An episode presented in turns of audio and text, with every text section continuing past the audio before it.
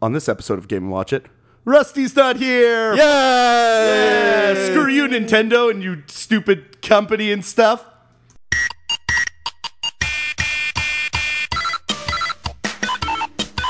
Hello and welcome to another episode of Game and Watch It. In case you haven't noticed, we are missing a uh, certain somebody here who. Yeah, Rusty, your voice sounds weird today. It does. It does. I don't know where Polly is. I think it's a real asshole. Yeah, real piece of work. By that I mean real piece of shit. So today on the panel we have uh, RZ. Alla hoopering. and uh, a special guest, somebody who's never been on the podcast before. Do you want to uh, introduce yourself? Hi, I'm Dan. No, That's no, Dan. that, yeah, that- that's too. That's we gotta call him something stupid. Do I get a nickname? Oh, Mr. Beaky? We're gonna Corkhole. do this? Corkhole. Corky. Corky works. Corky Corky, works. Corky. Okay, Corky. oh, God. I think it's just gonna keep. You know what? Let's just let it happen. Yeah. Just- No, we'll good. do it live. We'll do it live. We're doing it live. We're doing it live. All right. really. Anyways, RZ, what have you been playing? Um, well, since my uh, Switch is in the shop, I'm back on the Fire Emblem bandwagon. Not the new one. Still, uh, finally doing uh, Revelations arc and Fates. Okay, yeah. um, Which is I don't know. It, it, it's getting it's getting me through the day in my spare time. It's like I. I, I enjoy it. It's you know what, it, it's fun. I'm, uh, but I think I'm gonna be all tapped out for Fire Emblem for a while when I'm done this. Like doing all three arcs, it's uh, it's, it's like been like a 120 hour romp I've had through that game. Jesus. Yeah, sounds pretty aggressive. Yeah. Yeah. You know what? I got to jump onto that game. Uh, should I start with Conquest or should I start with Birthright?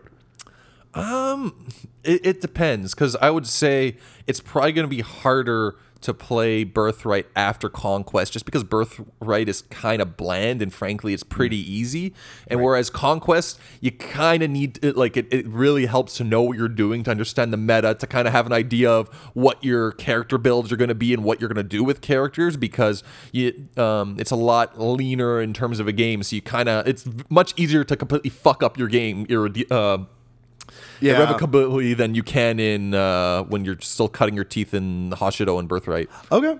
Fair enough. And Nice. the Revelations is so convoluted, like you you, end up, you, you need kind of need to play both to understand Okay. Yeah, that makes sense. The harder one is the uh, Conquest. and is that the the the villain storyline? Is that Yeah. what you play as the bad side? Yeah, yeah, it's also yeah, it's yeah. much darker. right. There's a lot of executions. There's a lot of um, Oh, Jesus. of like, slaughtering and like killing prisoners and shit going on. Like it's uh after playing Birthright, where Birthright is like, oh, we're forces for light. Oh no, one person died over the course of the campaign, and meanwhile, like you're in like the fifth mission of Conquest, just like yeah, so we slaughtered an entire town. Just straight up doing Viking things, eh? yeah, basically. Well, because they're like European s conquerors as opposed to like the Right. very Japanese oriented, like we are guardians of light, and we're all for the glory of Hoshido. Oh, God. Who are you, Zelda? Link, Link, Link, Link. It's the blood moon, Link. Uh, and how about you, Mr. Beanie Corkle? What have you been playing? Uh, wow. Um, I've been mostly spending my time between uh, console and handheld. okay. Yeah. On uh, console, I've been playing Horizon Zero Dawn. Um, I'm trying to wrap that up before Persona 5 comes out next week. Wait, are Oh, any of these yeah. games on Nintendo systems? These ones are not. That's why you invited me uh, today. So we, can, we can talk about I, something. d- I don't non-Nintendo for understand. I don't understand. I don't understand what's happening Stop. here. I'm going to do my best to break it down for you. Oh. no. because Oh, it gets no. worse. Because the handheld I've been playing is Vita. Oh, God. um, Why would you do that to yourself? Well, on the Vita, um, I've been playing through. Yeah. Well, I've been playing through for maybe I don't know, probably my third time since I was a kid. Is Yeah. uh, Final Fantasy IX. Oh. um, which yeah. is uh, just playing it again now just reinforces for me personally anyway that Is it's that- my favorite Final Fantasy. Is that the man. one with Oh, Tidus? yeah. Or no, no, that's No, no, that's 10. yeah. That Which was, who's nine? Zidane. So nine is uh, unfortunately uh, stars a main character with a tail. Yeah. Um, aside from that, it has probably my favorite entire cast of characters for a, a Final Fantasy story. Yeah. It's Oh, very yeah. much steeped in, um, you know, the origins of Final Fantasy, where it was very much a fantasy game. So Yeah. there's airships and there's knights and there's princesses and, and black mages. Yeah, it was the. the Oh, first so it's a departure yeah. from like the neo future thing they've been doing since seven. Yeah, they went like straight up medieval, right? Yeah, seven and eight were a little more um, modern. There were still fantasy games with the magic and everything else, but of course they were. It was a more modern setting. Yeah. Whereas Uh, nine harkens back to the glory days of Final Fantasy, where it was a much simpler time, you can say. But I think one of the things that grabs me the most about Final Fantasy IX was uh, again its cast of characters, its story. Yep. I find what's amazing for me anyway, again being that this is kind of multiple playthroughs of an RPG, is Yeah. that despite knowing the story. Uh, I still find myself enjoying it. I'm not just Oh my God, plowing yeah. through the dialogue to Yeah. get to the battles or anything like that. Like, uh, you know, yes, a there's a sense of nostalgia for sure, Mm-hmm. but I feel like it was one of the most uh, competent and, and finely tuned RPGs from the PS1 era. Oh, of- of Square 100%. Enix output. Yeah, it's sure. it, it's it, it was brought back to its roots. It's, exactly what you said before. It was amazing for that. The characters were all incredible. The storylines and the twist at the end, like Yeah. it was amazing. It was fantastic. Oh god, but playing it on the Vita, I can't complain. It's a great experience. Playing PS1 Yeah. uh, classics on a Vita is, is a great experience. Um, I would say maybe the one thing I would have liked to have seen was Square had recently put out a Final Fantasy IX for Android and iOS. Oh, yeah. and Yeah. it had like um, you know auto battles and kind of a save anywhere.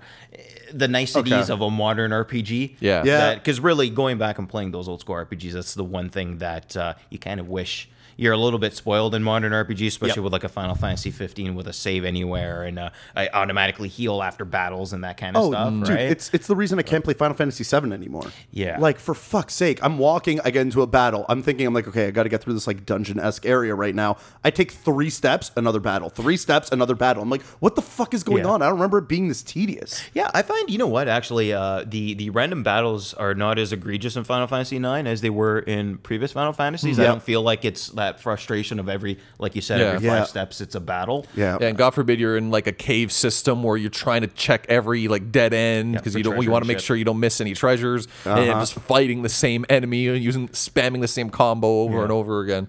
Yeah. yeah, yeah. It's fun. Yeah, so is it um so is it like a straight port? Is it like a remaster? No, so it's um uh the Vita is backwards compatible with all uh, the vast majority of PS1 games as long as they're available on the online like on on PSN. Um, if they're available there, which I would say the vast majority of Square Enix uh, PS1 and PSP output is Yeah. available on PSN. They're missing some gems. Oddly enough, games like Crisis Core for the PSP are Oh, yeah. still not on PSN. Which blows my mind. Still. Yeah, yeah. But it, the- the Vita does a great job. It's actually it just uses the PSP emulator to Okay. run PS1 Yeah. games, where even the startup menu says take breaks from playing PSP every so often. yeah. But you know, it's a great, and that that's kind of why I mentioned that uh, it would have been nice to have seen them port that iOS and Android version of Final Fantasy IX Okay. over to Vita. But I'm enjoying the PS1 remake. Yeah, like I, I've actually it's it's funny you mention that because I've been eyeing uh, replaying Final Fantasy six slash Final Fantasy three or is it Final Fantasy five? I like I, I completely lose track of the numbers. On the one with Sabin in it, the one that was Final Fantasy three in That America. was that was Yes, six. six. It was six. okay, yeah. so I did have that right. Yeah, I've been eyeing playing that, and I saw that there was a PC version, but I hear that that is not well received due to the graph. uh, Like the apparently like the Yeah. graphical style is kind of screwed up, and like the color palette it's not is really off. screwed up. It's just they, they tried to revamp it a little bit as far as I had heard, and it just turned into like a generic mobile crappy JRPG style. Yeah, it, it looks like one of those like Chinese rip-off like Yeah, RPG yes, games. exactly. Yeah. And so I like I don't know maybe I'll I, I hear uh, the jury's kind of split on whether you should play the GBA version or the original Super Nintendo version whereas Mm. the GBA has some like sort of gameplay fixes I think and a little bit better dialogue but there's some there's something weird about the music apparently like the music is screwed up so I mean if you get an emulator you can get patched versions but yeah that's been something I've been looking at playing down the line because I, I never finished it. No, it's a fantastic It's game. such Six, a long game. Six is still my favorite, like easily my favorite Final Fantasy. I love that game to death. I will say this time and time again. The character cast was incredible. Yeah, there was so such many a people. massive ensemble cast, and all of them had so much like actual. Yeah, no fluff. Yeah, no yeah. filler characters. No, No, that's what it was. And Kefka was like the Joker of the Final Oh, Fantasy. he was a villains. fantastic villain. Oh my god, like one of the best. Yep, genuinely evil. A Yep. great villain. Mhm. Absolutely. That's it. One hundred percent. Yeah. agreed. Yeah, so because Yeah. I got to the, I will say the the latter part of the game or Act Two, as if you will, and then I just kind of, n- I never finished it. It was just so long. I think just after playing so many hours of that one game, I like I I was kind of like, oh, I'll play something else and come back to it. I never little did. burnt out. Yeah. Yeah, it's definitely tough going back to an RPG when you've made it about 50 hours or so Yeah. through, and then you take a break and you come back, and it's just It's like, where what, am I yeah, in the story? what am I is- supposed to be doing right now? It's like I don't remember anything. Yeah, exactly, exactly. Uh, I've been Yeah, playing what have you been playing? Zelda because Ah, I yes. just I have to. I have to get through everything I can in that game. I am starting to get a little not necessarily tired of it because that's not the that's not what I want to use here, but it's getting to the point where I'm starting to not want to go looking for shrines anymore or not wanting to go look for like any different types of armor or anything. I still want to find it, but now I'm just I'm kind of resorting to like YouTube and you know GameFAQ uh, walkthroughs and stuff like that to see what, what I missed, what I could potentially use. Uh, funny funny thing happened to me. So uh, uh, you guys know, but uh, our listeners don't. I had a work trip out to uh, Orlando, so I got to spend some time at Disney and Universal. And on the plane ride there, I had my Switch with me. I was playing Zelda, and I just thought, you know what? I'm going to go to Hyrule Castle. I'm going to go there Yeah. just to kind of mull around, see if I can find some like different armor sets or weapons or whatever. I walked into the wrong room. I oh, think I know boy. which room you walked into. Oh yeah. All of a sudden, fucking Ganon comes out of fucking nowhere. Yep. I had to beat, mind you, because I had only beaten two divine beasts at that point. And I hadn't touched it beyond that. Uh, I walked in and I had to defeat, I had to defeat the two extra bosses from those divine beasts. Yep. Then fight Ganon, and I realized that uh, you know whatever buff you get from the divine beasts, I got half of it. Mm-hmm. So I had to trudge through that. Took me a solid portion of the flight to do it, but I ended up finally beating him. Yeah. And then felt cheap because I didn't beat the whole game, but I beat the Yeah, final boss, yeah. you know? So does that wrap up the main storyline? It does, but I mean, it'll start you at the first autosave, which is right outside the doors to Ganon. Also, I don't think you get the. I think I don't think you get the full ending doing things the way you did. Well, fair enough. And I am still trying to get all the memories. I still have two left. Yeah. and I defeated all the divine beasts now, so that's all set, and I'm good to go with that.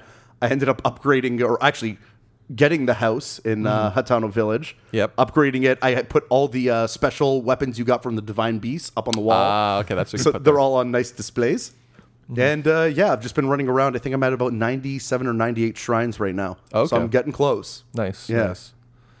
Yeah, I mean, um, yeah, that's something that I stumbled upon once in the se- like when I went into that same room. Oh, yeah. And as soon as I realized what I had done, which was almost immediately after I ended up like because this was I think I, I was at the roughly the same point as you, where I had taken out two of the divine beasts and I still had two to go. And then when another sort of Ganon version came out, I'm like, ah, shit! I just walked into the final boss. So hard reset system. Let's not do that again.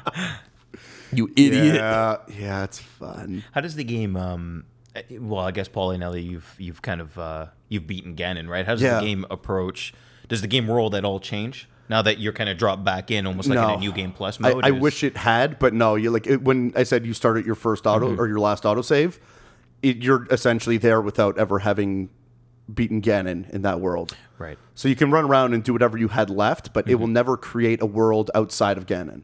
Gotcha. Yeah. Yeah. So you you still see the positive results because generally when you beat a divine beast, it kind of undoes whatever they're screwing around, and and in that region, it opens up a bunch of new side quests and so on. Right. Um, that stays. It's not like Majora's Mask where it's going to reset the clock and then it feels like you've done nothing. Um, but yeah, you, it would be kind of cool if you can then go into a world afterwards where there is no Ganon, but then would there not be any monsters? Would this world just be just kind of Yeah, it's, it's Docile? tough to say. Although I did realize that after defeating a couple of divine beasts, I started seeing harder bokoblins and moblins out in the world. Yes. Yeah, especially when. So I don't know how. I, I'm curious what the mechanics are that of how that scales. Whether it's mm-hmm. just Yeah. the more divine beasts you play, and then it upgrades them to the like the the harder difficulty versions, or Yeah. if there's something else. Maybe it's your number of hearts. I, I'm I'm curious, but it's probably the it's probably like you're saying that how many divine beasts you've beaten. It just kind of scales up the whole game. Yeah, well, it'll force you to try to find more shrines, Yeah. get more hero orbs, get more hearts, stamina meters, whatever, right? Mm-hmm. Well, are there any like artificial boundaries in the game at all, or is basically the world There- completely open as long there, as you? can there get there? are, but it, it- essentially, imagine the world with like a gigantic moat around it, and beyond that moat is just a huge line of mountains that you can't traverse. Yeah, like there there is there is inevitably a border to the world Yeah. where once you get to the edge of the game world, there's just this massive crevasse you can't get across. Like the game's got to have a border; it can't be infinite. But once you're through the sort of tutorial where the game starts you off on a small sandbox and then you kind of learn the ropes. Once you're cut loose, you could essentially like ostensibly go anywhere. Right. And there's no um there's no some there's nobody like standing with their arms crossed at a certain road saying what I mean. you know th- this road's under construction you can't go this way or Yeah. Come back when you're level 10. yeah, there's no walls that like you need to beat a specific dungeon to get the specific weapon to get through it. Right. Like you can you could go to the hardest parts of the game like as soon as you're through that sort of tutorial section. Yeah, exactly. Nice. No, no Pokemon rules. No. Yeah. like a line of Digletts Oh, the blocking lights are path. out on the street. Yeah, it's- where the Digletts are Oh yeah. Oh, that's a fun one. all right, all right. So uh, something happened this week in the video gaming world. Uh-huh. something I'm very excited about. Um, there was an announcement from a certain company, from a certain company that starts with a B, Hmm. ends in a ungi. Ooh, what could it be? Yeah, I wonder. What could it be? Mm-hmm. So, in case you haven't already figured it out, uh, Destiny 2 got announced. Oh, what? A sequel week. to Destiny. I didn't see that coming. Well, yeah, of course. But actually, a lot of people didn't expect it to happen so soon. Uh, they were expecting this game to be "quote unquote" a twenty-year game. Yeah, well, it, it, I think 10 year was the original. Was uh, that? Was that? yeah. Oh, you're right. Sorry, it was ten-year. My for the, for the first game. It was a 50-year game. Yeah, and you know what? Honestly, to Bungie's credit, uh, I've gotten out of Destiny Yeah. um, for for it's been a while since I've been back into that game, but you know, keeping up with gaming news and what have you, uh, you can definitely tell that they've been actively supporting that game. Yeah. Oh, yeah. up until the very end. Uh, so props to them for for keeping their promise, at least in that regard. Where whether it's ten years or not, but for the people that spent that seventy bucks, Yeah. you know, three four years ago now, Oh, you got they're your worth still out of it. actively playing it to this day. So Yeah, like I, I would say, like any Bungie game I've ever played has had that level of uh, of just ongoing support throughout the entire life cycle of said games. Like, Yeah. as far as like Halo goes, like I think it's only like really it's them and Blizzard that ever really keeps that much of content Yeah. coming through on a regular basis for their online without games. without charging you a monthly fee, right? Yeah, Yeah. you know, not always not always from Blizzard, but yeah. Well, fair enough. Yeah, but think of a game like a Final Fantasy 14 where it's got you know maybe the output in terms of updates and new content is a, Yeah. a little more aggressive than maybe Destiny is. Yeah. But for an MMOS game um, to be actively supported until this day without an online or sorry a, a monthly subscription fee, Yeah. I think it's pretty great. No, for sure. Uh, a big piece of the news was that it's finally coming to PC. Yeah, that should do really well for their numbers. yeah, It should do amazing for their numbers, but it's also probably going to piss off a lot of console people. why? Because it's not exclusive for them anymore. No, because everybody playing on Xbox and PS4 Oh, whatever it's has to play. cross-platform? No, no, no, no. It's just it's the issue of paying for the online service compared to getting it on PC, where it's, it has to be free. Right, right. There's no way they're going to have a a charge good- that's a service on there. point. So wait, So oh, because you they I'm have to pay for Xbox Live. And it's an MMO. It's it's an always online game. To play Yeah. even the single player campaign, you have to have that service. That's right. Yeah. And that's where I think a lot of people are going to have problems with it.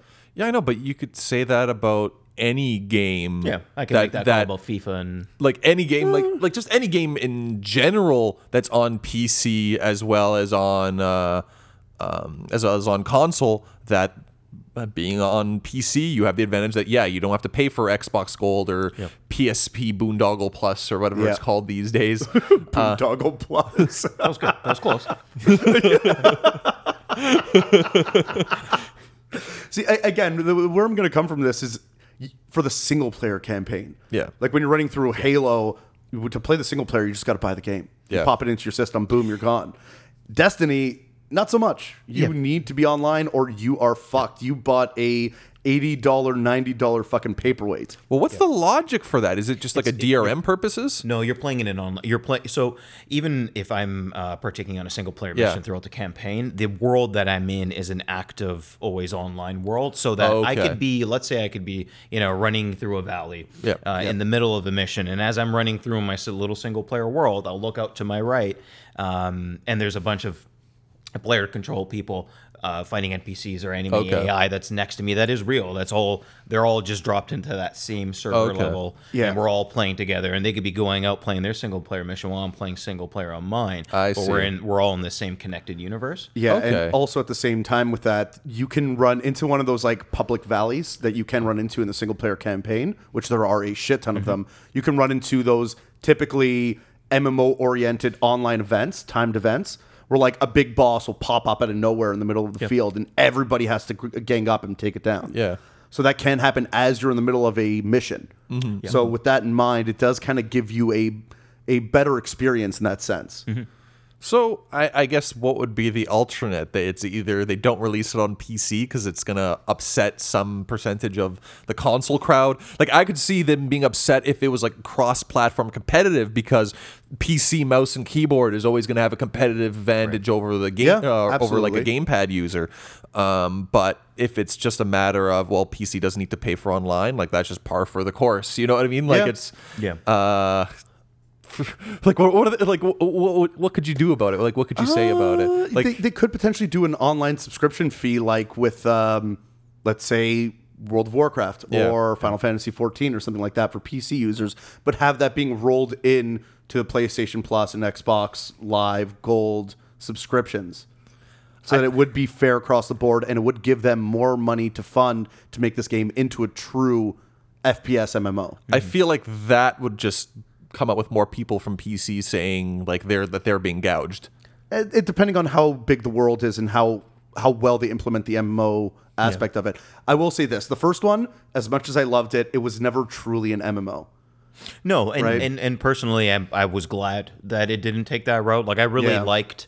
I- I was never a big MMO guy. First of all, I just don't have the time to dedicate to these types of games in Yep. order to get really anywhere with them.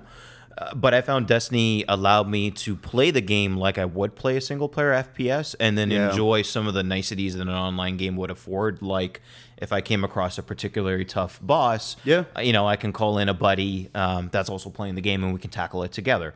Yeah. Um, and you know, there, there were the you know like the tower. Um, there were some nice communal areas. Yeah. Uh, that in an online world is really nice. It helps. It just lends some more credence to to this world that they've created. and makes it feel more lively. and makes it feel more engaging. No, I, I see where you're coming from. Uh, it, that is a big piece to it. I also feel like a lot of people were turned off late uh, into the game life cycle because of the lack of content Yes. that happened because of that. Right. Right. If, if they want to, again, in my opinion, if they if they want to truly improve on the foundation that they have, which is fantastic as a foundation. They need to start getting mm-hmm. more content out there. Start releasing some Witcher 3 style free DLC for the first year. Wait that little bit until the next expansion comes out, hmm. and then do like a huge expansion. Hmm. You know, charge the extra thirty isn't that what like the Taken King was or what, what was it had called that, yeah. yeah yeah, no, no. Taken King was the big Yeah. one, but there was two expansions that you still had to pay money for in hmm. between that. Right.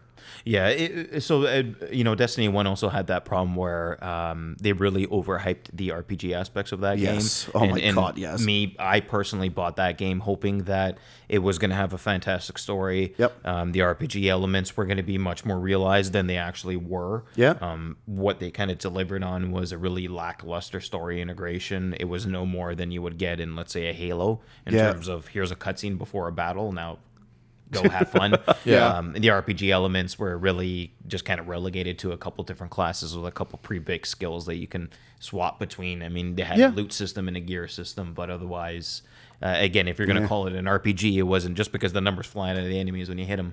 Uh, it doesn't, you know, it doesn't make it Yeah. a role-playing Oh, game, right? about that. So I'd like to see that expanded on in this next one. And judging by this, I mean, we don't know much. We've just seen Yeah. this kind of teaser trailer, but based on the teaser trailer itself, it looks like they're going to put an emphasis on story right Oh, out of the gate. So that's nice. yeah I, well, they need it. The story was terrible in the first one, and it wasn't for a lack of what they had created. There was a bunch of shit that happened. that wasn't I read about. presented. It wasn't, but it was because they who who's the um the major publisher? Was it Activision or? Uh, yeah, it was Activision that Yeah. put that. Yes, yeah. Yeah, so they I think they put a lot of pressure on Bungie to get the game out soon, and they had a few disputes within the company, and the story got pushed to the background, and hmm. that's how most of that stuff happened. But it ended up like just just not making it a great game in general. Mm-hmm. From that, like you could play that story, and don't get me wrong, it was fun, and the gameplay was incredible, and I played the shit out of that Yeah. game. Like I plugged in easily over hundred hours mm-hmm. into it doing strikes and raids and whatever with people. It was awesome, but not having the lore in the actual game and finding out stuff through like the grimoire cards. Yeah, it what just was the wasn't the point? same. No, it wasn't the same, yeah. No, of course not. Right? Like it's Yeah. it, uh. Again, in an RPG, I shouldn't have to go digging and searching for story. exactly Right? Yeah. Just right at the forefront. yeah. yeah. And that's like I feel like this game is due for a sequel to sort of Yeah. fill in the gaps and actually make this into the blockbuster franchise it was meant to be because through all of its popularity, I, I get the distinct feeling that it was not a, a level of success that they were expecting it to be. Yeah. that it was good. It was de- like it was decent. Like I, I must admit, I never played the game, but from what I could see in terms of reception, it had decent reception, generally liked. But there was criticism for it, and it wasn't quite the smash hit. Like I think they were expecting this game to be like an Overwatch. Yeah. Before, uh, well, I, I don't think Overwatch was no Overwatch wasn't out yet at that juncture. No, but they, No, they- no. I, I think that's what they were expecting this game to be, like that level of a phenomenon, and it, it Yeah. really wasn't. Like I feel like there's a lot of missing potential in that game, and maybe the sequel is gonna fill in those gaps. I hope it does because Overwatch. I mean, that's a that's an example of a game that did it right. They nailed it with that game. And don't get me wrong. I mean, I know it's a very different game from Destiny. It's not so MMO oriented. It's more like TF2. Yeah. Just kind of like a shooter MOBA style thingy mabobber. And uh, but it's it was the simplicity of play. It was how different every single character was, hmm. which was another issue of Destiny's. The Warlock, the Titan, and the Hunters. Yeah, they felt a little different, but they didn't feel different enough for the denominations to truly be there or for hmm. them to actually matter, you know? Yeah, no, I agree. And it's just it's one of those situations where I mean, why even bother doing it then? Put some more effort into it or don't do it at all, right? Yeah.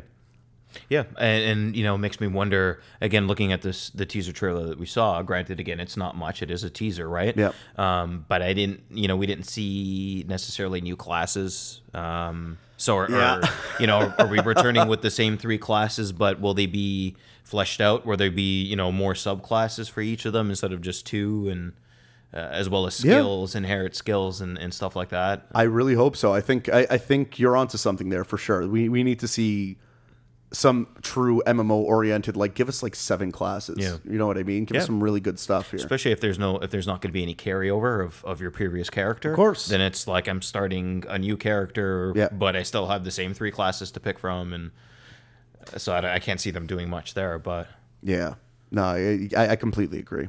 there was also a bit of humor in that new trailer that I was- teaser I that was was, just a about little to say. it's a little suspect i don't know where they're Oh, going with God, that because don't the whole thing was very tongue-in-cheek Oh god, no, but it was like it was too much. Yeah. It was too much. It was that whole Cayde Six thing where it was like you go to like the Titan leader, I can't remember his name, and like, okay, fine, he's being all serious, and it cuts to like Cayde Six, and he's like trying to be Deadpool, and you're like, yes this isn't like I- get it for like little pieces here and there. There's accents, and that's fine. But like the forefront of both of those trailers that got released was Cayde Six being a fucking snarky asshole, yeah right? Yeah. Yeah, so I, I'm curious to see what are they trying to humanize the whole thing, make it more appealing? Is it are we reading too much into a, a teaser? I don't know. Uh, I feel like they're they're trying to push a major part of the game in this trailer to get people hyped. Just make everything more likable and yeah, they- sure. The the reason I loved Cayde Six in Destiny One is because I didn't know who he was, and when I first met him, I was expecting this like generic. I am a hunter. Here are your hunter weapons. yes, right. exactly. Like Yeah. And I got talking to him, and when like you leave, and he's just like, "Okay, yeah, see you, or you know, whatever, die, I don't care," or something stupid like Yeah, that. and you're like, what? Yeah, You did a exactly. Double take like- the first time. Yeah, You exactly. just say that to me. Yeah, but that's what I that's what I loved about him. It was awesome, and now it's just like it- it's like they're trying to shove it in your face. They're pulling like a Family Guy. Yeah, on yeah. this, Yeah. you know. Yes, exactly. So hopefully that doesn't become something major, but we'll we'll see. We'll see. It's okay. Anyways, I think uh, I think Yeah. we're set to take a break here. Yeah. Uh, Mr. Beaky, you want to uh, pick a song for us for our uh, mid break? I feel that as the uh, the guest of honor, it'll be uh, your choice. Buddha EO? Or you can take some time with it during the break, and we could uh, run with it. Sure. Perfect. Okay, guys, we'll see you in a bit.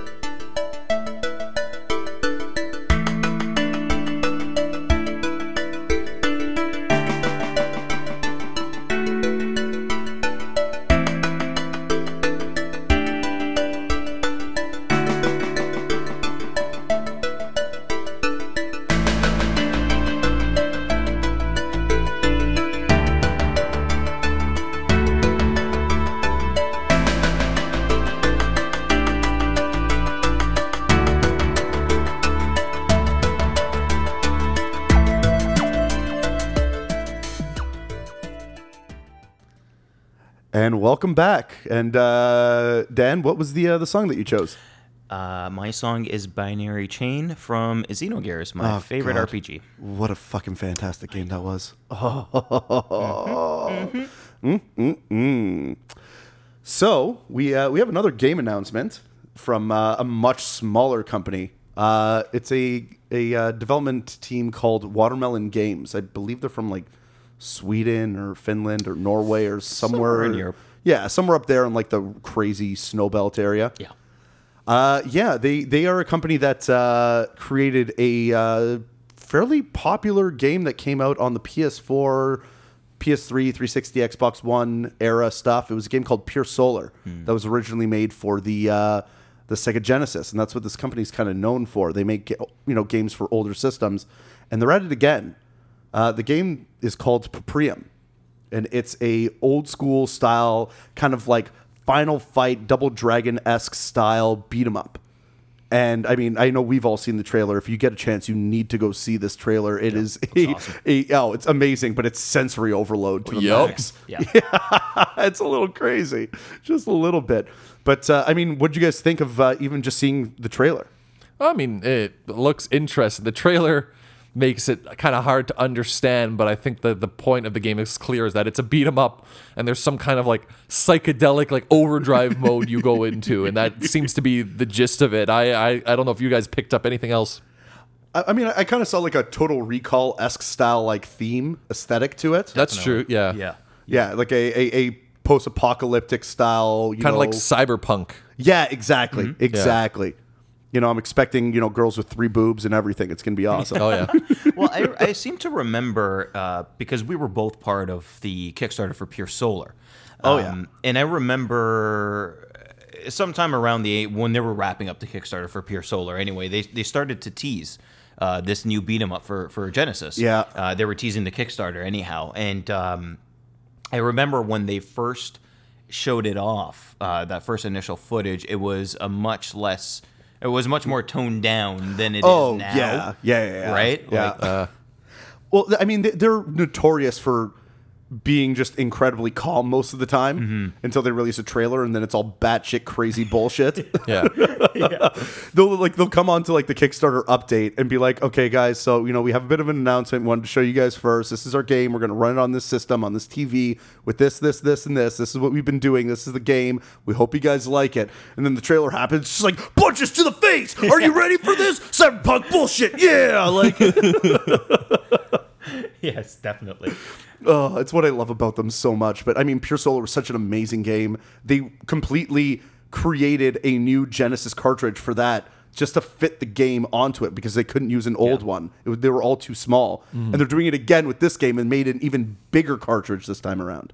So, yeah, like, I, I will say that uh, about Watermelon Games is that uh, for anyone that doesn't know who they are, and I don't blame you, they that was one of the few Kickstarters where they d- fully developed, at least in my eyes, or Oh, yeah. sorry, fully like came through on their promise of, of what they initially pitched in that Kickstarter. That final package, I ended up getting the Dreamcast version. oh, yeah, same. Um, and it was just it was just a beautiful package. I mean, Yeah. uh, the actual game aside, everything else in that package was. I mean, I was just floored by by the little things, the gold foil in the manual. Yeah. you know, the things I weren't expecting. I, I didn't even double down on on one of the more ultra premium collector's editions. I, I Oh, got just yeah. the standard, uh, the the oh, Japanese you, box. you, you missed out. Oh, I got the collector's edition. It is of course you did. glorious. right? Did I Oh, have a yeah, I little know, I know, chibi- I'm a- a little chibi figure maybe? Oh, they they have a few little chibi figures. course. It a couple of like little Emily, uh, uh, Emily, li- little Emily mascots. Did it come with a little statue you could throw on your pile of statues? Absolutely. I'm, are you kidding me? I'm, I'm gonna I'm gonna have a vault full of them so I can swim through them like Scrooge McDuck. Yes. But yeah, no, Oh. it was an amazing, amazing collector's edition. I still have it at my parents' house. I run through it every now and again, and everything was made to such a high level of quality. It wasn't just some guys putting some crap together. No, for or sure, for what, sure. What a lot of companies do for their collector's editions, and I've been duped a uh, fair amount of times No, for as those. we so, all have. Yeah. yes, we all have. yeah, you can tell they really care about their um, their people, right? Their their fans. Mm-hmm. But this kind of bleeds into like the whole Kickstarter thing, right? Because I mean, I've been duped again. Mighty Number Nine being a was main example. multiply. yeah, that was a Yeah, a sad one. yeah. I mean, have you guys backed anything else?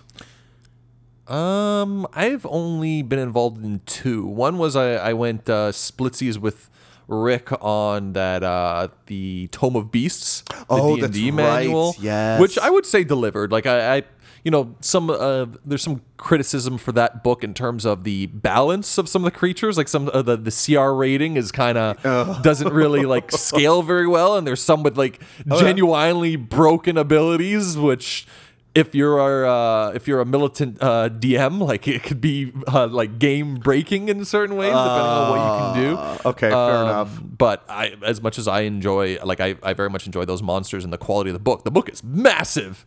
Like Oh, it is yeah. like uh, it's like an ency- it's like an old school encyclopedia. Yeah, I saw that uh, our friend Rick, as Ryan was saying, I was, we were over there the other day and I got to see the book. Another major issue I heard about it was that uh, the binding was too small for the amount of pages. Oh, really? Yeah, and like people are already uh, already experiencing issues with like pages falling out and like it actually bursting at the seams. Yeah, quality control seems to be. Uh, Yeah. It's it's you know that's the thing with Kickstarter is when um, a lot of these people they're doing it on such a small scale with such a small Yeah. team trying to execute on such a grand vision Yeah. that uh, it's during the fulfillment stages or during the production stages Yeah. where they may partner with a manufacturer Yeah. uh, and you know depending on how many units they're trying to to get made uh, sometimes the quality uh, Yeah. can kind of fall apart For uh, sure. which is an unfortunate side effect with Kickstarter. Uh, I think for me, most recently, I think my, my last backing was probably Shenmue 3. Ooh. I think that's one that I'm Yeah, still Trickster was waiting on, talking about uh, backing yeah. that one too. Yeah. Yeah. it's one I wish I had, but I'm just gonna wait to see what happens with the game. I have a still a sour taste in my mouth from Mighty Number Nine, which is odd because I've backed a lot of good projects that have come to fruition over this past year. Like, um, I, I mind you haven't played it yet, but Hollow Knight is getting stellar reviews. I'm waiting for it to come out on the Switch. Hyperlight Drifter was absolutely incredible. Yeah, I hear I hear amazing things about that game. I, I need Oh to try my it out. god! Oh, uh, I. um, well, I mean, you don't have a PS4, but the package I got, I ended up getting three licenses for it, and I Mm-hmm. still have two extra ones. or no, sorry, one because I think I gave one to Trickster. Okay. But you know, if you ever do somehow end up getting a PS4, Yeah, that ain't gonna happen. That was a great But game. And that was a game oh. by, I think it was one dude that put that out. One or two. Funny as it is, yeah, it's just some dude in California. He's friends with a few people in the industry out there. The guys, the old guys from Game Trailers, Easy Right. Allies, all them. Right. So he knows all of them. He's been in a bunch of their videos, and that's how he got a lot of his uh, promotion done.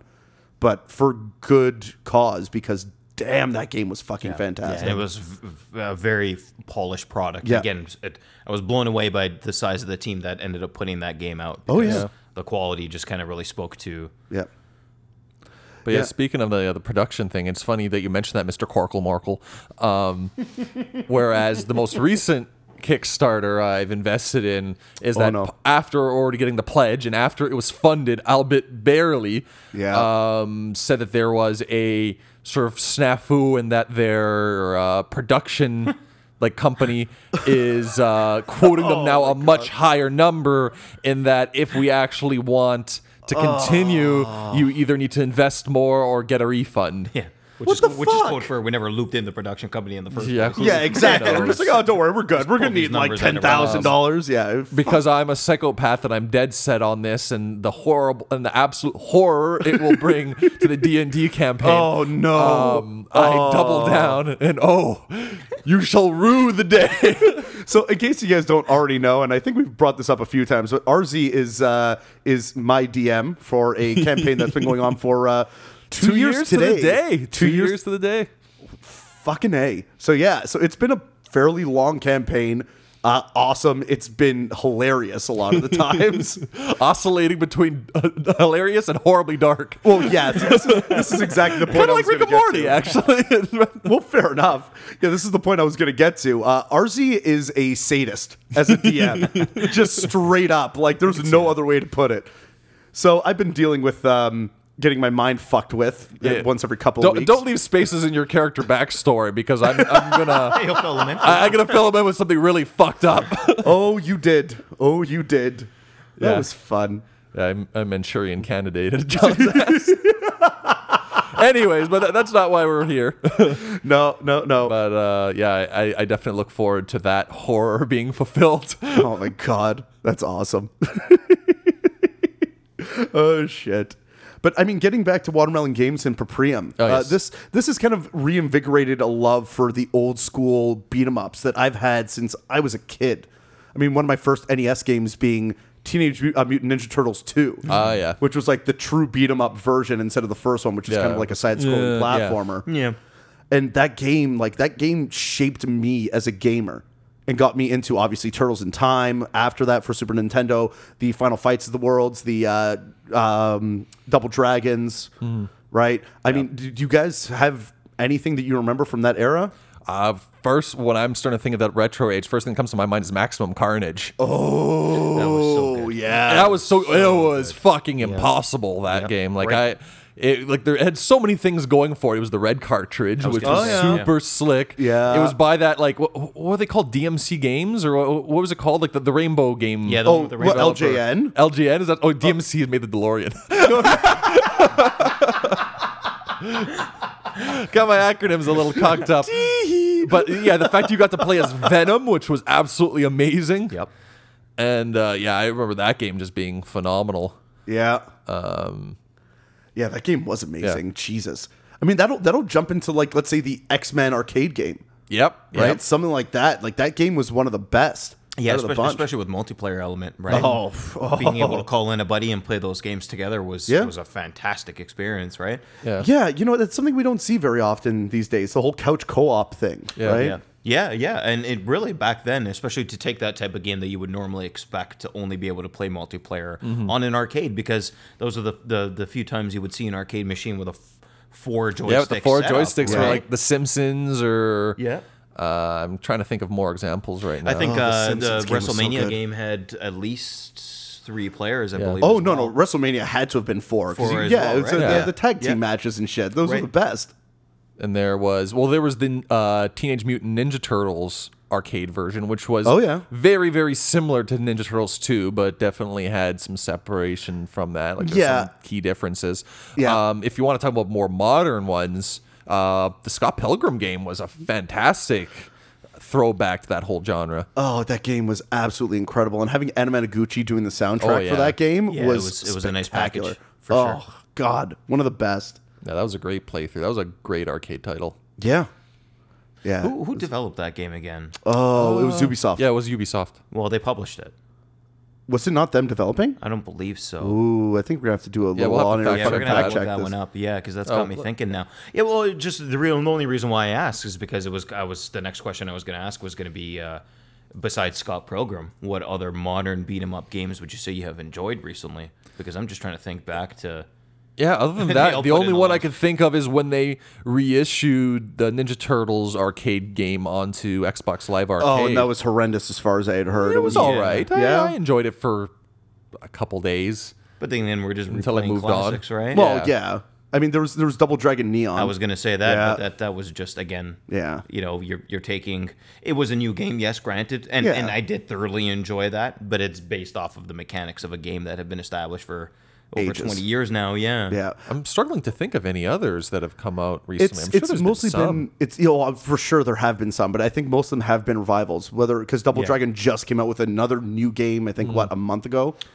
I believe so. Yeah, they went yeah. back to like the super old school. I cannot remember the name of it Well- for the life of me now. But all I've been hearing is that just people aren't that excited. But I don't get it. I I want another new, like a truly new IP. That's why I'm so excited for Paprium. Like it's just it's it's bringing back that old school, you know, again Final Fight style, fucking bringing me back to my days of playing as like Haggar.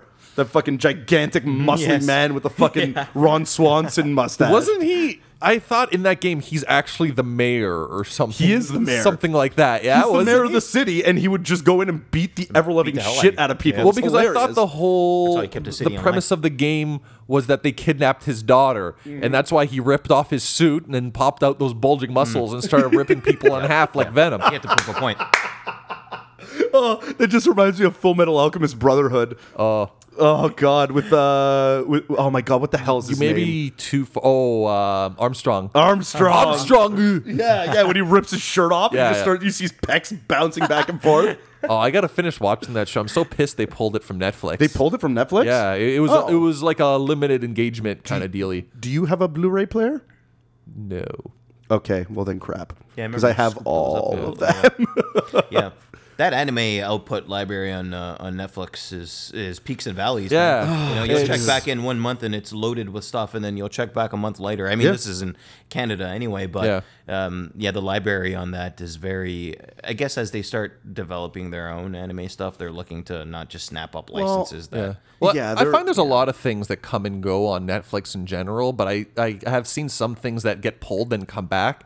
Uh, like Star Trek uh, Next Generation was Hmm. on with lots of fanfare, and then it kind of disappeared, and, and it was just suddenly back again. Right. Um, I think they just are moving through and keeping what's popular. Or I imagine copyright law for media is so oh, messed Oh, yeah. up in North Yeah. America that especially in Canada. Yeah, with well, CanCon requirements. Right? Jesus Christ, Yeah. CRTC bullshit. Yeah, And I think It's- I think Crunchyroll has done a pretty good job of snapping up the rights to so much anime and just Yeah. you know having a monopoly on it all that Netflix figures instead of overpaying for licenses that Absolutely. shows people can watch elsewhere they'll develop their own. Yeah, in Canada, it's unfortunate that if you want to watch most shows, you have to have something like seven different streaming services. You have to have Hulu, you have to have Amazon Prime, you have to have You end up paying more for Netflix, and all these things. You're expected just to watch any shows, and people just end up turning to piracy. Mm-hmm. Yeah, well, pretty much. I mean, the Kiss Anime has been in existence for years now because of that, and like they just won't do anything about it. Just Yeah. sorry, too bad. Fan subs, whatever. Cool. Here you go. Have fun. Yeah, it's like watchcartoononline.net or Yeah, whatever exactly. it is. That, uh, Like- where Claire goes to watch Adventure Time. Oh, by the way, so it was Ubisoft that developed it. It was uh, Ubisoft Montreal. Ah, okay. Yeah. nice. Which is, uh, kind of point of guys behind pride. Rayman Legends. Yeah, and uh, if I'm not mistaken, Child of Light. Yes, that's correct. Yeah. which was also a fantastic game by them. They are a fucking fantastic studio. It makes me proud because They've taken some risks for sure that other developers normally would not. Yeah, and it's a Canadian variant. Like Yeah. that's what that's what makes me so proud of this. Is like yes, like these guys are Canadian. They are a obvious offshoot and branch of a huge, you know, conglomerate European fucking yeah, like yeah, but it's what they're doing. It's all those indie style games. If I'm not mistaken, I think they also made that World War One game that uh, Valiant Hearts. I think. Yeah, that game was fantastic. Yeah. Yeah, It- didn't, well, they, uh, didn't they put together Assassin's Creed 4? they might Everyone have. helped. When Oh, it it comes, was all yeah, the- when it, it when was it comes all to hands on Assassin's deck for Creed, that guy? It's, it's yeah, it's Ubisoft, Shanghai, it's uh, it's everybody. Yeah, for their ye- yearly Yeah. release of the same shit over and over again. Oh, we had boats this time. But They've taken a break this time. Thank God. They did I think the, they sm- needed yeah, it. they did the smart thing and said let's not let's not push. What, and for let's three take a Assassin's. Creed games a year? yeah, yeah. Well, I mean, it's too much. It, it, it got to. I mean, never mind how the developers making these games Mm-hmm. feel, but let alone the fans have just been burnt out on the franchise. Yeah. I mean, when's the last time you've been hyped for Assassin's Creed game? If you ever have been. Yeah, like two? I mean, Since part two, Yeah, maybe? since the two arc I know, finished. honestly. Yeah. Since it wasn't Well, enough because. I, I was really invested in the Ezio arc, and then there was two. There was Brotherhood. There was Revelations. I feel like there's another one I'm forgetting in there right now. They made Syndicate. They made so, Oh, so my many. Ones you don't even know about. Why they made games while you were sleeping. yeah, pretty much. it's uh, yeah. I go to the bathroom. I come back, and there's been two prequels issued that I have to One somehow for the play. Vita, one for the 3DS. Just implanting the games in your brain like they did with Desmond. Just Yeah. here you go. Want to know how it feels, Ezio? And I love how Desmond is like gone now, so it's kind of like the game's real world storyline doesn't even really need to exist anymore. They've just Yeah. sort of built it into a modular. Well, we could just look at memories of anyone, anytime, at any point. So long as there's assassins and Templars, it's all good. They've written themselves out of Yeah. their own franchise. Basically, they've made themselves they've made themselves superfluous in the writing of their own stories. Well, I think the rumors have been um, it's it's uh, this next one is supposed to be Egypt. So I Oh. guess that's the only way they can get around. So is keep going back. In I guess time he's- until you're. Oh I can only God. imagine like how many like how like what are you just gonna be climbing up pyramids the entire time? Oh yeah, no, that's actually been a big thing. A lot of people have been like making jokes about that. Like climbing pyramids, yeah. Yeah, and then jumping out down from the from the from the top point and killing somebody on the ground. So it's just going to be the Uncharted three, the desert scenes, Pretty but for- much, yeah. for a full game. But like, like I, I would love if they do something like really stupid. Like you know, you know how there's always the real world characters, like Yeah. or such as how uh, Leonardo da Vinci was besties with Ezio and stuff Yeah, like that. yeah, yeah, I I would love to see Moses be a character oh yeah, yeah. games yep. in the Egypt game. Him and Ezio are writing the Ten Commandments together. Yeah, he's uh he's an Egyptian, but he's on the inside because he's not really an Egyptian. and all the Hebrews are assassins, and all the Egyptians are Templars. And I think you nailed it. You know, it might actually happen. Now I'm thinking about it. I, I was making a joke, but it seems That's the most upsetting part is that you're probably not far from the it truth. seems pretty likely at this juncture. Oh, sweet Jesus. mercy. Yeah, good old Assassin's Creed. Did anybody get to see the movie at all or no? No, no, did not. I have Okay, not. good because I haven't either, and I haven't heard good things. So. I, I heard. Oh, I heard some okay things. Oh yeah. That it was not not worth watching. I, I wonder, you know, weighted against what? Like, is it okay as a video game movie or is it okay as an action adventure movie? Well, the bar what on the mean? first is a lot lower than the bar on the second. I was gonna say, definitely, yeah. Like a seventy is like a, a ninety nine in video game movie world. if you break Yeah, right? 50 on Rotten Yeah. Tomatoes, it's like record setting. Yeah, Yeah, yeah, exactly. Open up the champagne for that. Yeah. yeah. Which is a shame, I think, because it's. Uh, I think there's a lot of video game series that can translate well to to film. Absolutely. I mean, when you look at some of these storylines, Yeah. and you look at what's coming out today, especially from you know things like Marvel Camp and the sci-fi universes. There's it, it, it all depends and this has like been a major issue at least from my perspective with m- making an adaptation for a a video game and it's the same reason why books sometimes don't work it's just the source material is too long condensing mm-hmm. something that will take you 20 hours to beat in a game you Yeah. condense that down to an hour and a half of story it's it's you're you're going to be making cuts and for some reason they always seem to make the stupidest ones like the the the lack of the epic battle scene at the end of fucking Harry Potter 6 i don't understand i still will never understand that It's uh, it all comes down to dollars and cents. Yeah. I I could almost imagine a discussion happening in some producer's office saying, "Well, you know, this is going to cost this much. It's going to be expensive. We could just not do it." What do you mean not do it? Well, people are going to come to this movie anyway. It's Exactly. the Harry Potter franchise. It's got so much stuff behind it. Well, Why do we? Get, why do we got to do it? Yeah, just whatever. I mean, spoiler alert if you haven't read the books. But, oh no, okay. The main thing about that book was Dumbledore dying and like. Yeah, and it feels like he they got to the last thirty minutes and had to rush it all at the end. Yeah, exactly. Yeah. Like it's just it's it's, and that was like my favorite part of that book too. That's what pissed me off so much about that. That was, but I, I it, it- it baffles the mind how difficult it seems to be to make a decent movie out of these video game IPs, and I, I get it to an extent because a lot of the biggest games or the most popular games that have the most name recognition may not stand up under that medium, whether they're too long-winded or there's just not enough material. Yeah. you know, you Right. you like you think of the movie Doom. which is With a Dwayne The Rock Johnson. Oh, that that's a gem. That one. Going back and watching that, but th- there's no material to draw upon. There's Space Marines. They opened That's a the portal thing, yeah. to hell on Mars for some reason, Yeah. and then it's just left up to whatever writer of the cheapest bidder Yeah, exactly. to fill in the gaps. And uh, yeah, Yeah, and- that's, yeah. that one always seemed unnecessary. See, and that was the thing. Like, why were you going to make a Doom movie? There, Yeah. there already exists Pitch Black, and, and, Yeah. and e- even with fucking Vin Diesel in him, that that didn't make sense. But look, looking at uh, coming up, uh, you know, they- they've been talking about making an Uncharted Pitch Black was great. Uh, but they, they've been talking about that for like what? What's happening? Ten years now. the ball is rolling. But the most upsetting thing about that was that Neil Druckmann from uh, from Naughty Dog came out and said we have no idea what's happening with the movie. No one has consulted us at all. Oh. So I mean, you're taking a franchise that you know is Yeah. important to Sony. Yeah, right, and course. it's important to a lot of their fans, and is really Nathan Drake is a mascot of sorts uh, for Sony, right? 100%. And so, to me, it doesn't make sense that Sony would take such a risk and not consult the people that created this game, that created the storyline for this game, and making what could potentially be. I mean, uh, we don't know what's going to happen with the Uncharted franchise. Naughty Dog has pretty much kind of moved on for that, at least for now. Yeah, of course. Um, but will it be handed off to maybe a Sony Bend to, to pick up from now, and they're just going to crank out bullshit new spin-offs of the Uncharted franchise off the backbone of this new movie? We don't know. Yeah, I, I mean, I really hope not. I, I hope they try to stay true to the story, or if if they can, and this would be maybe best case scenario because you know they're gonna stray from uh, the source Oh, for, for sure. that. Do the first movie as close to the first as you can, and then maybe create a movie exclusive adventure with Nathan Drake. Yeah. and that I would be okay with. That they would have the freedom to run with. They would have just they'd have to stay within the the confines of the characters and their development Mm-hmm. at that point, where it's going to take place in the canon. But that to me would be the best way to do it. You know?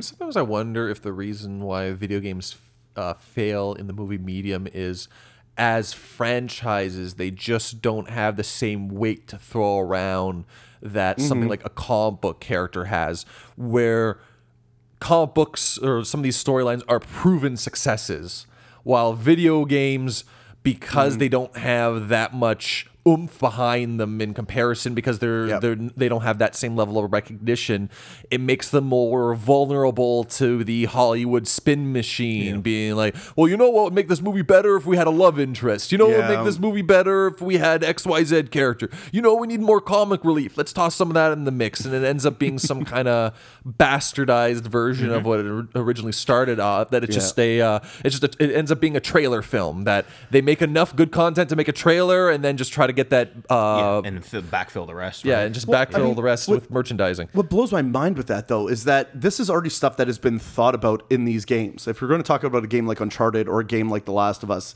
this a very dialogue heavy covered all the game. Yeah. Exactly. When it comes to those moments, having certain pieces of comic relief. Yeah. When it comes to certain little, even just little personality nuances within those characters to make them interesting, and you know what I mean. Um, makes you want to sympathize with them. Yeah. You know. Yeah, yeah, It's yeah. or empathize. I guess. it, eh, it humanizes everything. It does, game, right? for And sure. You, you you make an attack, an emotional bond, and there's an attachment. But I think I think the reason why that that that bond is formed when playing a video game is because you're in control, mm-hmm. yeah. right? And Yeah, so makes that, you feel more connected. I think if you take something like Uncharted, as a video game, it succeeds because the storyline is not the focal point. Right, the storyline is a driver for you to get through these games, right? Yeah. But it's this whole complete cohesive packages that makes Uncharted what it is. Yeah. I think if you take Uncharted and you make that into a movie, what is Uncharted as a storyline? It's Yeah. probably just a shitty uh, Indiana Jones. Indiana knockoff. Jones, Yeah. right? Yeah. With, a, with a bloodthirsty uh, Nathan Drake who murders everybody without concern for, for human well being. Hey, they're all they're all mercenaries anyways. right? Uh, they don't have souls. He's just filling bodies with bullets nonstop from scene to scene. One hundred percent. Yeah. So I, I think that's the thing is, uh, you know, you look at kind of what have they made into movies, Resident Evil. Yeah. You look at some of these franchises. They must have been didn't the successful. They made like six of them. Yeah, I didn't. You know what? I didn't hate the first couple. I mean, admittedly, that's probably all I've seen. I don't think I've seen the last. You you have to view it with open eyes. You can't look at it and then Mm-hmm. look at the games and be expecting essentially the same thing. It's not like not even close. It's all fucking Charlie's Angels esque style. Oh, I'm gonna Yeah. fly through all these fucking lasers while doing acrobatics all over the place. Yeah, like mindless They're, action. they're Yeah, different exactly. mediums, and that's the difficulty. Is yeah, the things that make a great video game don't necessarily make a great movie, and things that make a Mm-hmm. successful movie don't necessarily make a good video game. And that's why you'll often see the opposite being a problem: uh, the video Yeah. game movie spin-offs. But at least in the vi- uh, in the movie tie-in video games, there has been some gems yes, mixed with all the rushed out merchandised crap. There's been some fantastic, um, fantastic games in there. When I think of like uh, Aladdin for Sega Genesis, Oh man. yeah. or uh, even uh, the Spider-Man movie two oh yeah. game for PC, yeah. which made the first sort of open world Spider-Man game where you could just swing around the city, and there was people love no fog borders. yeah, like yeah. the first game. Um, but yeah, it really makes me wonder. And I, I would like to think that something like Uncharted or uh, The Last of Us would be kind of an easy win when it comes to being a movie because they're already as close to that format as you kind of get in a yeah. video game, being very heavily cinematic, having a lot of overt visual development of the characters as opposed to reading paragraphs of dialogue which may not play quite as well. So i feel like they would have to try really hard to fuck up doing those movies but it is definitely within the realm of possibility for them to do so so i, I would not yeah. Well, again, I, I I would think- always be concerned I as a fan you, of the you started on a bad foot when you didn't consult the original creators before even writing the script. I Well, think that's, that's- it's an yeah, you- Sometimes when you do consult the original creators, you still end up with a gigantic piece of shit. Yeah. Sure. Case Yeah. in point, uh, Last Airbender, which apparently he was in very heavy talks with the creators, and then well he must not have listened to anything that they had to say. If you're if this is a movie and you're pronouncing the names of the major characters incorrectly um, within the first minute of the movie, somebody was not paying attention. I'm gonna mispronounce his name. What a twist! Ong, Ong and Soka. Oh god. It's a Shyamalan twist. Oh god, that movie. That fucking movie. Yeah, see, that was a hot turd, and that was one that I thought um, the special effects would maybe be enough that for an hour and a half, two hours, whatever the runtime was, Yeah. I can get through this thing. But nope. nope. My God, was I wrong? I still I still pride myself on never seeing that movie. Thank God. Oh my god. Oh, that was a that was a Walmart penis bin rental on, on Netflix, guaranteed. The, the you know a, a Friday night, nothing to do kind of thing. Yeah. And, and again, Yeah, you think this can't beat that bad. I, for an hour and a half, the visuals should at least get me through this thing, right? you would assume, But- but, I feel like watching a, surprised me. uh, like watching that movie was just a necessary lesson for me that life is cruel. Yeah. Yeah. We exist in a cruel world and we should never love or care about anything. And on that note, I'm going to say thank you guys for listening. We really do appreciate it. Uh, to uh, to find us, we are currently on SoundCloud, iTunes, Google Play, Stitcher, TuneIn, and Podbay. Uh, if you want to reach out to us or just see what's going on in our uh, you know everyday lives, we're going to be posting pictures and little quotes and little things like that to our Facebook page. It's uh, Game and Watch It with an ampersand. I want to thank Dan for being here. Thank you for coming. Who's Dan? You mean Thank you Mr. for Corkle having me. Merkel? Oh, M- Mr. Mr. Beanie Corky Hole. Ooh, I like that. I like that last one. We're gonna go with Beanie Corkle. Thank you for having me. Oh, it was our Daniel pleasure. Beanie Corkle, Esquire. Yeah, it's also my LinkedIn. Thank you again. We hope you enjoyed this fast and loose episode of Game and Watch It. And uh, RZ, Uh, oh.